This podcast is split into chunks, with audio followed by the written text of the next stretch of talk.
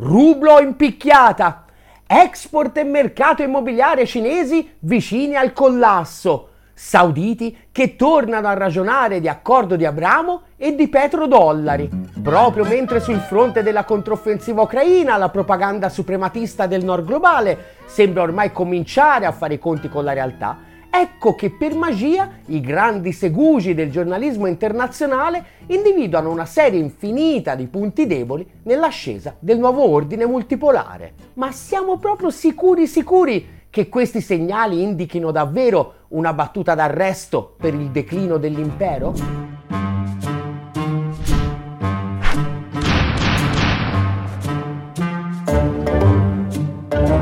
La Cina è una bomba orologeria, titolava sabato scorso Libero. Il virgolettato è niente po' di meno che di zio Biden in persona personalmente. Secondo Rimban Biden, infatti, per mantenere la crescita la Cina cresceva dell'8% l'anno, ora è vicina al 2%.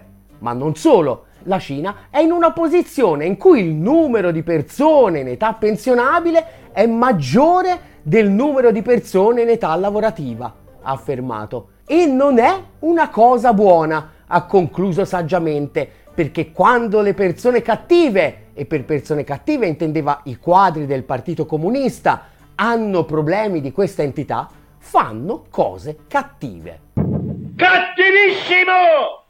Tu sei tutti noi! La Cina più povera diventa pericolosa, rilancia immediatamente sempre libero con un megatitolo a sei colonne. La locomotiva cinese rallenta, scrive nell'articolo l'ineffabile Mirko Molteni, e se la tendenza si dovesse rafforzare, argomenta, il timore è che il regime comunista di Pechino sia tentato da avventure militari per distrarre l'opinione pubblica. Fortunatamente, diciamo, la ricostruzione di Libero e di Rimban Biden però non è esattamente accuratissima. Come commenta sarcasticamente Bloomberg, infatti, Biden prima ha interpretato male i dati sulla crescita cinese e poi ha fatto un'affermazione che non era semplicemente errata, ma fuori fuoco per un ordine di grandezza di centinaia di milioni di persone. Bloomberg ricorda infatti che invece del 2% dichiarato da Rimban Biden, anche dopo i consumi deboli e il crollo del mercato immobiliare,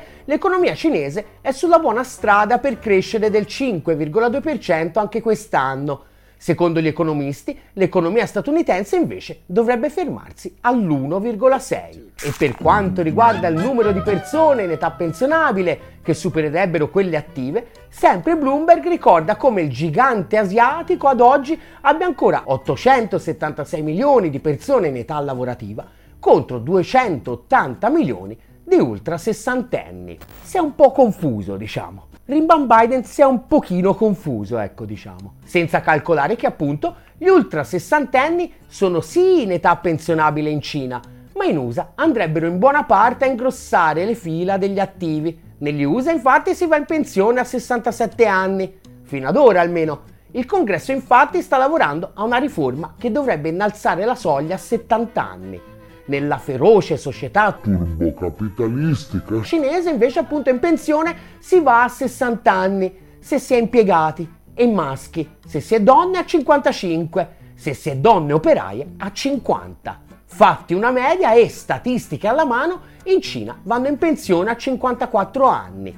11 in meno della media dei paesi sviluppati. L'intervento di Biden comunque, per quanto cringe, non dovrebbe sorprendere da quando i risultati imbarazzanti della controffensiva ucraina sono diventati troppo eclatanti per poter essere infrattati nei meandri della neolingua della post-verità, l'inevitabile collasso dell'economia cinese è tornato ad essere per la venticinquesima volta in tre decenni il tasto preferito delle scimmiette ammaestrate della propaganda suprematista, a partire in particolare dal clamoroso crollo dell'export. Il crollo dell'export spaventa Pechino, titolava a sei colonne mercoledì scorso la stampa. Il riferimento è al dato sulle esportazioni di luglio rispetto a un anno prima, meno 14,5%, nettamente peggio delle attese che avevano annunciato un comunque importante meno 12,5%. Una sberla notevole, non c'è che dire. Secondo molti degli analisti più filo occidentali, si tratta di un successo della politica di disaccoppiamento made in USA creata apposta per indebolire la crescita cinese. Ma siamo proprio sicuri sicuri che la Cina sia l'unica che ci sta rimettendo? A sollevare qualche dubbio, ad esempio, è il solito David Goldman su Asia Times. La battuta d'arresto dell'export cinese a luglio ha attirato l'attenzione dei principali media a causa dell'atmosfera politica tesa che circonda il suo commercio, ma i dati cinesi, afferma Goldman, sono irrilevanti. Il punto, sottolinea Goldman, è che l'andamento delle esportazioni della Cina in realtà è stato in linea con il resto dell'Asia orientale e dell'Asia meridionale e le più importanti sedi di reshoring, i paesi che presumibilmente offrono un'alternativa all'enorme macchina da esportazioni della Cina, sono diminuite anche più della Cina stessa. Goldman, ad esempio, ricorda come tutte le principali nazioni esportatrici hanno mostrato un forte calo anno su anno delle spedizioni nei mesi di giugno e luglio, a partire dalla Corea del Sud e dall'India, che sono entrambe diminuite del 16% rispettivamente nei mesi di luglio e giugno. L'export vietnamita a luglio su base annua è crollato del 15%, quello di Singapore del 19,3%. Idem con patate, come vi abbiamo raccontato svariate volte nelle settimane scorse, per Italia e soprattutto Germania. Insomma, decoupling e protezionismo dovevano rallentare l'ascesa cinese, ma in realtà hanno messo in ginocchio l'economia globale. Non ci voleva Einstein per prevederlo. Ce lo ricordano sempre su Asia Times Li Gangsong e Xiao Zhou dell'Australian National University. La Cina ha ancora un valore inestimabile per le catene del valore globali, titolano il loro editoriale. Decoupling e de-risking, sottolineano, stanno riducendo l'efficienza, aumentando i costi di produzione e impennando i prezzi al consumo in tutto il mondo. Gli autori ricordano come inizialmente la Cina per attrarre investimenti esteri dal nord globale abbia fatto leva sul basso costo del lavoro e su politiche favorevoli agli investimenti. Allora però si trattava di far partire settori labor intensive e a basso valore aggiunto, Col tempo però, continuano i due accademici, le aziende cinesi si sono spostate progressivamente verso attività a valor maggiore aggiunto attraverso la riqualificazione industriale, gli investimenti in ricerca e sviluppo e il miglioramento delle competenze della forza lavoro. In questo modo, proprio come le tigri asiatiche nei decenni precedenti, la Cina è diventata un leader dell'innovazione in vari settori e da assemblatore si è trasformata in un sofisticato fornitore delle catene globali del valore. Ora, a causa dell'invecchiamento della popolazione e dell'aumento del costo del lavoro, le politiche di investimento delle imprese multinazionali sono cambiate e mentre le industrie manifatturiere di fascia bassa vengono esternalizzate e delocalizzate, le industrie a più alto valore aggiunto, con catene di approvvigionamento più lunghe, non possono fare altro che rimanere in Cina, dove beneficiano di un ecosistema produttivo efficiente e completo, di infrastrutture ben sviluppate e di una macchina pubblica ben funzionante. Tutti fattori, concludono gli autori, che continuano ad attrarre investimenti esteri nonostante le crescenti tensioni geopolitiche. Dopo mesi che gli osservatori ideologicamente meno invasati come Goldman provano a raccontarci perché tutta la retorica su decoupling e friendshoring è destinata a scontrarsi con la realtà del ruolo che la Cina si è ritagliata nelle catene globali del valore, finalmente sembra esserci arrivato anche il mainstream del nord globale. Secondo l'Economist, infatti, invece di essere tagliati, i legami commerciali tra America e Cina stanno resistendo solo in forme più intricate. I partner commerciali preferiti dal governo americano, continua l'Economist, includono paesi come India, Messico, Taiwan e Vietnam, in cui spera di stimolare il friendshoring della produzione per sostituire le importazioni che in precedenza sarebbero arrivate dalla Cina. Il commercio con questi alleati, riconosce l'Economist, sta effettivamente crescendo rapidamente Solo il 51% delle importazioni americane dai paesi asiatici a basso costo proveniva dalla Cina lo scorso anno, in calo rispetto al 66% di 5 anni fa, quando furono introdotte le prime tariffe dell'amministrazione Trump. Il problema però, sottolinea l'Economist, è che anche il commercio tra gli alleati dell'America e la Cina è in aumento, suggerendo che spesso agiscono come centri di imballaggio per ciò che in effetti rimane merce cinese. La conclusione a cui arriva l'Economist è esattamente quella che, partendo dai lavori di Goldman, vi anticipiamo ormai da mesi. Paradossalmente, scrive infatti l'Economist, il processo che separa l'America e la Cina nel commercio e negli investimenti sta in realtà creando legami finanziari e commerciali più forti tra la Cina e gli alleati dell'America. Inutile dire che non è quello che aveva in mente il presidente Biden. Capito come funziona? convinta davvero delle vaccate che scrivono i vari forchielli e scacciavillani di tutto il pianeta, l'amministrazione USA pensava che la Cina fosse quella degli anni Ottanta, dove gli imprenditori veneti si spostavano per produrre rubinetti di ferro marcio a 3 euro l'uno, che quando si rompevano davano la colpa a quei selvaggi dei cinesi che non sanno fare altro che copiare. D'altronde si devono essere convinti a Washington, in Cina comanda lo Stato, anzi il partito Stato, e figurati te se in un paese guidato da un partito Stato possono fare qualcosa in più che non copiare le brillanti idee dei padroncini del mondo sviluppato. E allora, se si vuole colpire la Cina, che ci vorrà mai? I rubinetti marci da 3 euro invece che in Cina li facciamo assemblare in India e in Vietnam. E questi sono fottuti. No! Sembra una barzelletta e in parte ovviamente è una caricatura ma se parlate con il 90% dei politici occidentali e anche dei giornalisti, più o meno l'idea della realtà che hanno è davvero questa. Ovviamente invece le cose sono un tantino più complicate e quando le aziende su pressione di Washington hanno provato a spostarsi dalla Cina a qualche altra parte, si sono accorte immediatamente che non si trattava di produrre copie di rubinetti degli anni 80 a 3 euro, si trattava di ricostruire da capo catene del valore sofisticatissime che in Cina hanno attratto in 40 anni una quantità di investimenti di capitali interni e internazionali spropositata e replicarle altrove, ammesso e non concesso che sia possibile, viste l'economia di scala che solo la Cina può consentire,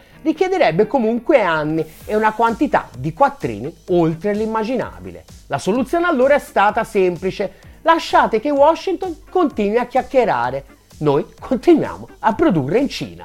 Ma prima che la merce arrivi nel mondo libero, la facciamo passare da qualche paese più o meno amico e ci cambiamo l'etichetta. Risultato? I paesi che non vedono necessariamente di buon occhio la Cina e anzi hanno sempre guardato con più interesse al nord globale sono spinti proprio dall'insipienza delle scelte USA a legarsi mani e piedi al dragone. Certo che Rimban Biden eh, non ne sbaglia una. Eh.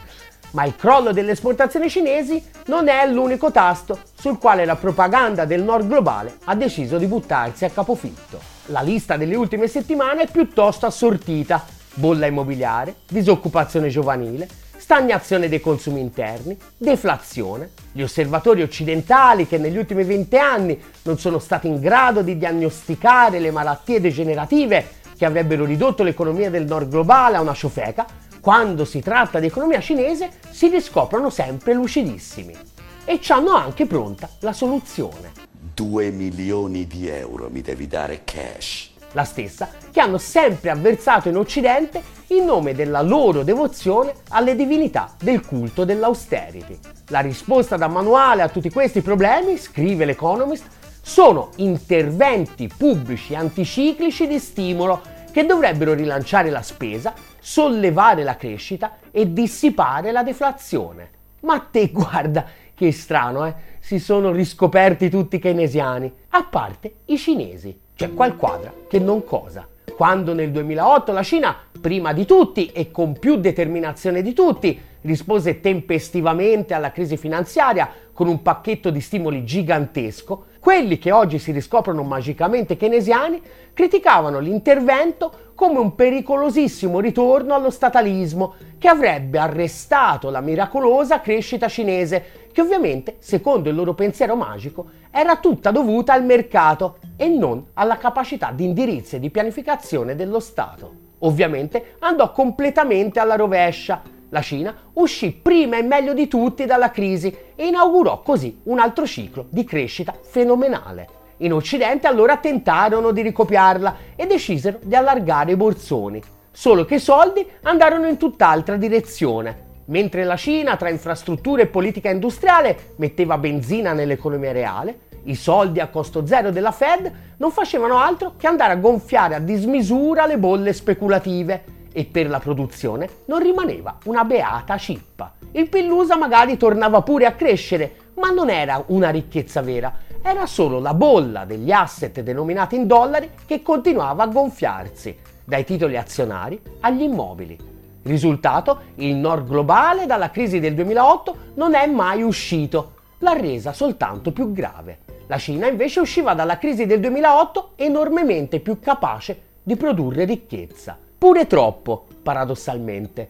Le infrastrutture cinesi, ad esempio, sarebbero adeguate per un'economia due volte più grande di quella cinese. E così oggi, di fronte a questi segnali di rallentamento, che sono veri e che richiedono soluzioni concrete, proprio mentre i propagandisti del nord globale hanno finalmente scoperto fuori tempo massimo le sorti umane e progressive del keynesismo classico, i cinesi sanno benissimo che non basta più mettere mano al portafoglio gli stimoli di cui parla l'Economist infatti sono quelli che hanno già fallito in Occidente e che servono solo a gonfiare la bolla. Niente di irrazionale, eh, intendiamoci. Gonfiare le bolle fa guadagnare una fraccata di soldi all'1% e qualche spicciolo magari pure al 10% che sta subito sotto. Ma per tutto il resto sono solo debiti. Per tutto il resto, ancora una volta, i cinesi sembrano avere ricette migliori di quelle copia incolla proposte dall'Economist è la famosa partita dello sviluppo di qualità. Niente soldi facili da investire in azioni immobili e niente colate di cemento ovunque anche se non servono. I soldi devono servire a sviluppare le filiere dell'economia del futuro, a partire da tutto quello che serve per la transizione ecologica. E così, mentre l'export in generale segnava una vistosa battuta d'arresto, si cominciavano a notare alcune eccezioni importanti. Una su tutte, i veicoli elettrici, a luglio un bel più 63% anno su anno, che hanno contribuito a trasformare l'economia cinese nella più grande esportatrice dell'automotive del mondo, surclassando la Germania prima e il Giappone poi. Ed è solo la punta dell'iceberg. Come ovviamente saprete già, la Cina è responsabile per la produzione del 90% delle terre rare necessarie alla transizione sia ecologica che digitale come ricorda il Financial Times, avvengono in Cina almeno l'80% di tutte le fasi di produzione dei pannelli solari e il 60% delle turbine eoliche e delle batterie per auto elettriche. E in alcuni dei materiali utilizzati nelle batterie e in altri prodotti di nicchia, la quota di mercato della Cina è vicina al 100%. Secondo il Times, il mondo è stato per decenni colto di sorpresa dal successo del sistema cinese nel concentrare le risorse su grandi progetti nazionali. Il resto del mondo semplicemente non era preparato. Se ti basi sul libero mercato, non riuscirai mai ad andare così veloce. Mentre il nord globale è intento a raccogliere cocci, una realtà incontrovertibile comincia ad affermarsi anche nelle redazioni dei sacerdoti della superiorità della civiltà dell'uomo bianco e del neoliberismo guidato dalle oligarchie finanziarie. L'economia mista guidata dalla pianificazione statale economicamente, molto semplicemente, funziona meglio. E visto che i media italiani fanno un po' fatica a fare i conti con questa dura realtà, per non farsi trovare completamente impreparati, c'è una cosa sola che dovremmo fare, crearci un media tutto nostro che stia dalla parte del 99% e che non ripeta a pappagallo le vaccate della propaganda suprematista. Aiutaci a costruirlo. Aderisci alla campagna di sottoscrizione di Ottolina TV su GoFundMe e su PayPal e chi non aderisce è Rimban Biden. Ottolina TV, comunque vada, sarà successo.